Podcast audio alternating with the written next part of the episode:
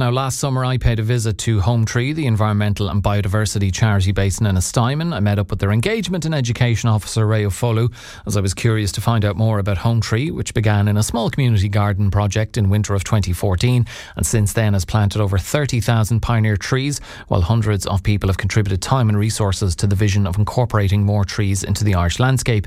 It was clear to me that what had begun as a tree planting charity had grown into a much bigger project. So I recently headed out to Home Tree again, where I met met up with Ray and the Clare singer songwriter Susan O'Neill. We chatted about what Home Tree has been up to over the past six months or so, their Wild Atlantic Rainforest project, and Susan's upcoming gig to raise funds for Home Tree.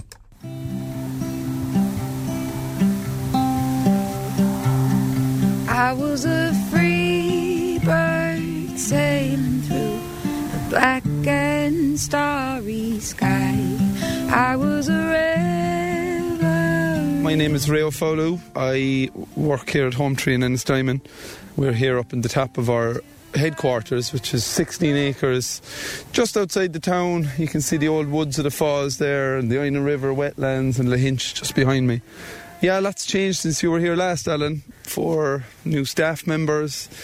We've kind of expanded the nursery by a multiple of five. There's a couple of new tunnels being built now in the next month or two, a couple of new sheds on the site, Home Tree have acquired a couple of new sites for the Rainforest project, which is ongoing. That's our big kind of flagship project at the moment. It's to ultimately to create or restore 4,000 acres of, of habitat in the west of Ireland with a focus on woodland creation, but also peatland rewetting. And you know, the, the a big theme in that project. We'll own some of the land, but really we we want to be a facilitator for farmers to, to benefit from doing those same things that align with our objectives here, which is creation of permanent native woodland. So that's uh, that project's going well. There's there's good support from the public, but certainly we need more. You know, these sites are upwards of a million euros, some of them. But uh, no, look, things are flying at Home Tree, and we're delighted for you to be out, and uh, delighted Susan got in touch about about this gig. The last time you were here, I was saying like our support has always been kind of grassroots and community based and it's it's just amazing when someone like Susan who's living in the community gets in touch and says I want to help out. It's yeah we're delighted to get calls like that. It sounds like it's all been progression so over the last 6 7 months maybe even beyond your expectations. The growth is crazy like it's scary actually sometimes you know Matt told me about the wage bill there recently, and it's just like, no! You're glad you don't have to deal with that side of things. Thankfully, they leave me off. but uh, it's, it, I suppose you just have to back that you're you're doing the right thing, and you'll keep attracting the right kind of support. So, but yeah, growth has been absolutely prolific. But I think we're we're tapping into something. There's a there's an emerging awareness and a need in society generally that. Uh, things aren't right in relation to biodiversity and climate and and uh, and certain things in agriculture need to change and we're hoping to offer some bit of a solution. And it's great. I, I heard just a fantastic story Yesterday I was over in Doolin. We were doing some tree planting for the hedge school, and um, Finian, who runs our work days here on Saturdays, we we run a voluntary work day here um, first and third Saturday of every month, and he said it's amazing recently how the the people showing up have changed. Like the original groups who were showing up were kind of people in their twenties, maybe the climate generation, and he said in recent weeks there's been loads more farmers in their forties and fifties, and he said I'm interested in what you're doing. I want to make changes on the home farm and I'd heard about you and yeah, here to learn. So brilliant to hear that all that's happening. And can you tell us a bit more about the Wild Atlantic Rainforest project? Uh, you said, said it's, it's how long has that been underway? Oh, I suppose it's we we launched it just before Christmas, and uh, yeah, there's a total funding requirement of around 12 million. Uh, got our first flagship site up in Galway. Um, we have a new site in Sligo you know, even these sites of two and three hundred acres, as I was saying, they're they're really expensive, and we're we're not, for various reasons, gone down the road of selling carbon credits with this project. We we, we haven't found a formula in that area to make us feel at ease with doing it. We feel that in some ways it's just facilitating business as usual. You know, sell a company carbon credits and then they don't necessarily change because they said, well, we've covered that. So like that makes that certainly makes funding harder. We're trying to show people that it's worth investing in biodiversity, worth investing in ecological restoration, worth investing in supporting communities to do the same things, and it's it's a more nuanced sell and it's more difficult. As I said, there's like the generosity of people is huge, but so is the so are the bills.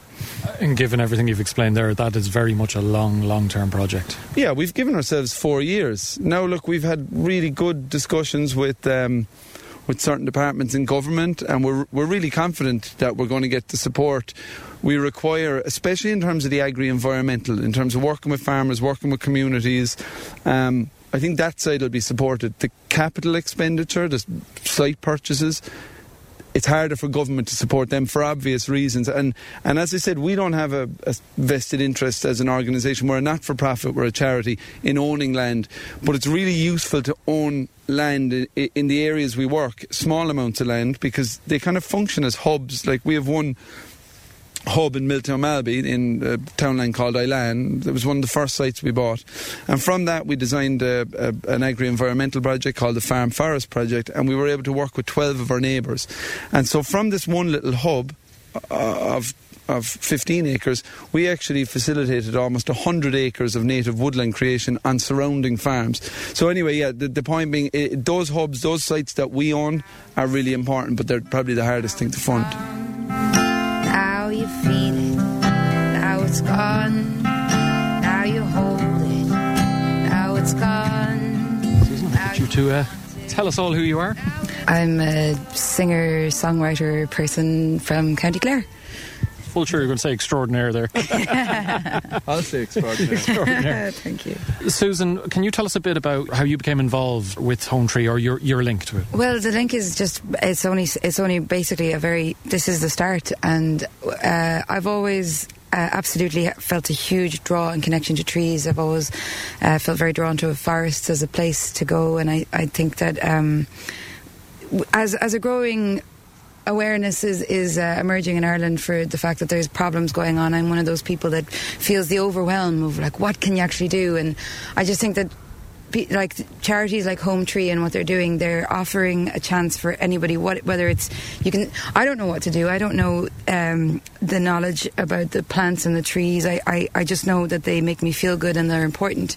But I can sing. That's what I love to do. And and everyone can give what they do. They can do something. If all it is is talking to someone in a cafe or a pub about it, maybe you can offer money. Maybe you can offer your voice or your time.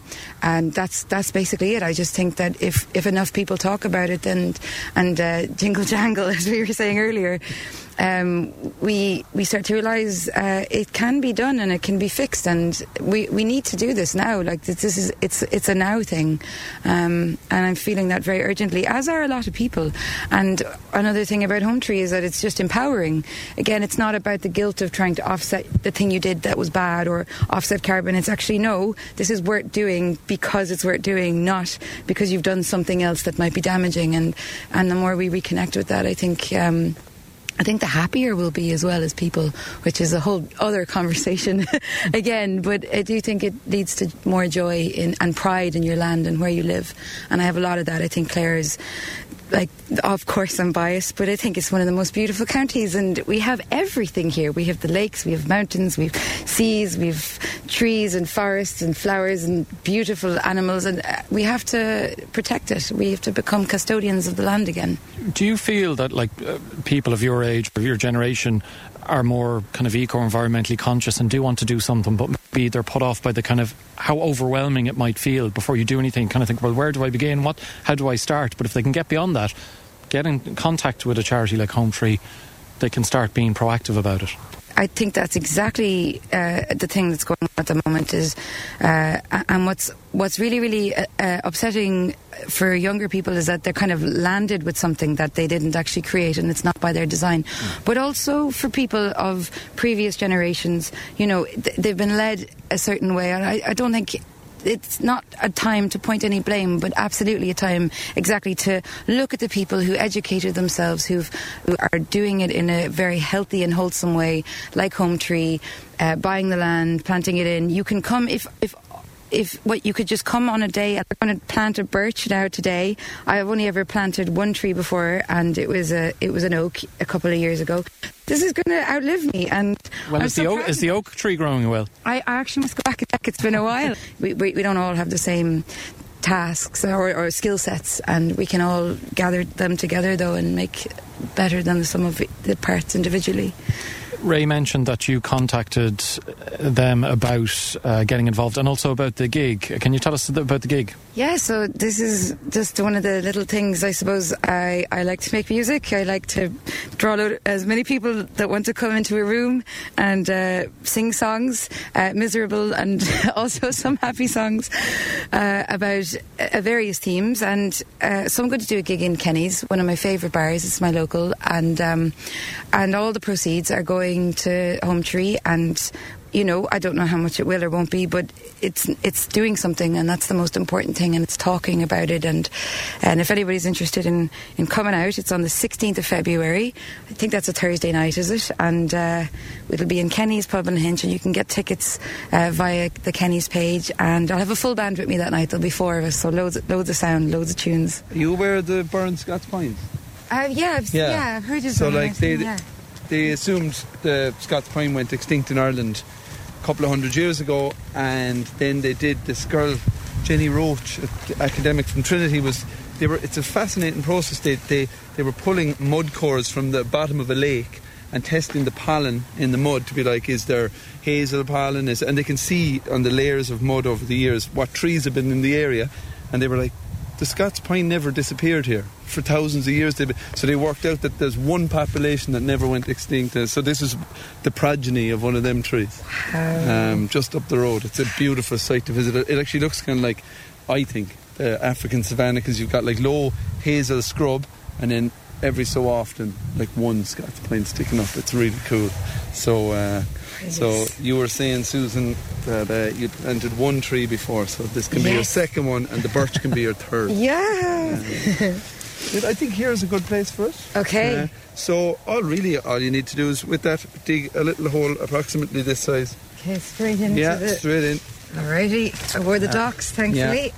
I uh, So, Ray, what do you have to consider in terms of where you plant the, the, the tree? It's kind of on the edge of the hill here. yeah, I'm I'm putting it here, Alan. You see that the sea is right behind us, so there's a nice little gorse bush that'll give this tree. They can get kind of perished a little bit in the winter by the by the prevailing southwesterly winds. So a little bit of protection is good. The soil needs to be looked at. You don't want to plant trees some places. You don't want to plant trees in bogs.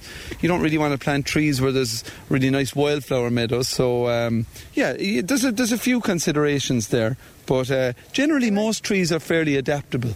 Um, some some are specialists. Uh, Uh, we we have a good few alder planted on this side. They love real wet ground. If you plant it in dry, sandy soil, it's not going to do very well. Well done, Susan. Is that okay? Mag- it's magnificent. now there you go. I was a reverie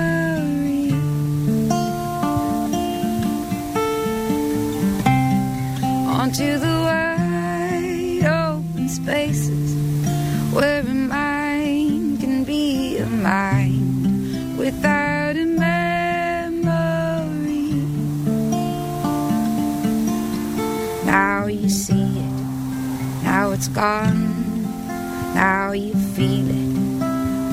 You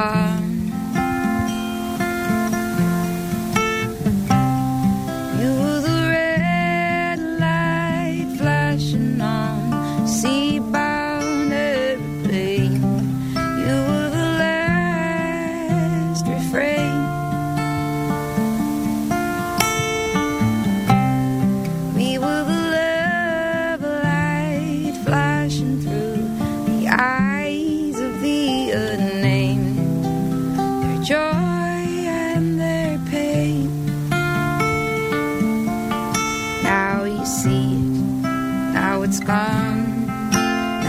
It, now it's gone.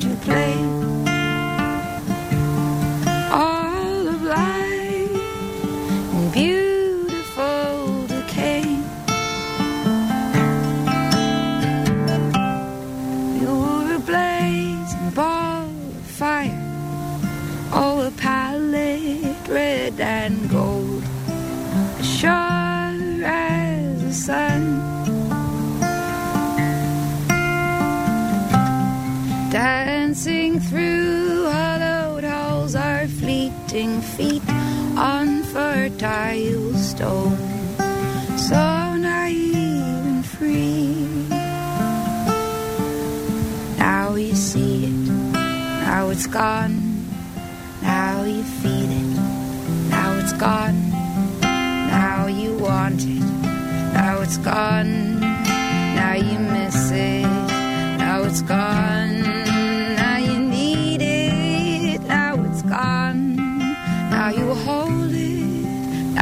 Gone. Now you miss it, now it's gone. Now you see it, now it's gone. The wonderful Now You See It by Susan O'Neill finishing off that piece. And my thanks to Susan and Ray Follow and the rest of the team at Home Tree for their time in inviting me out.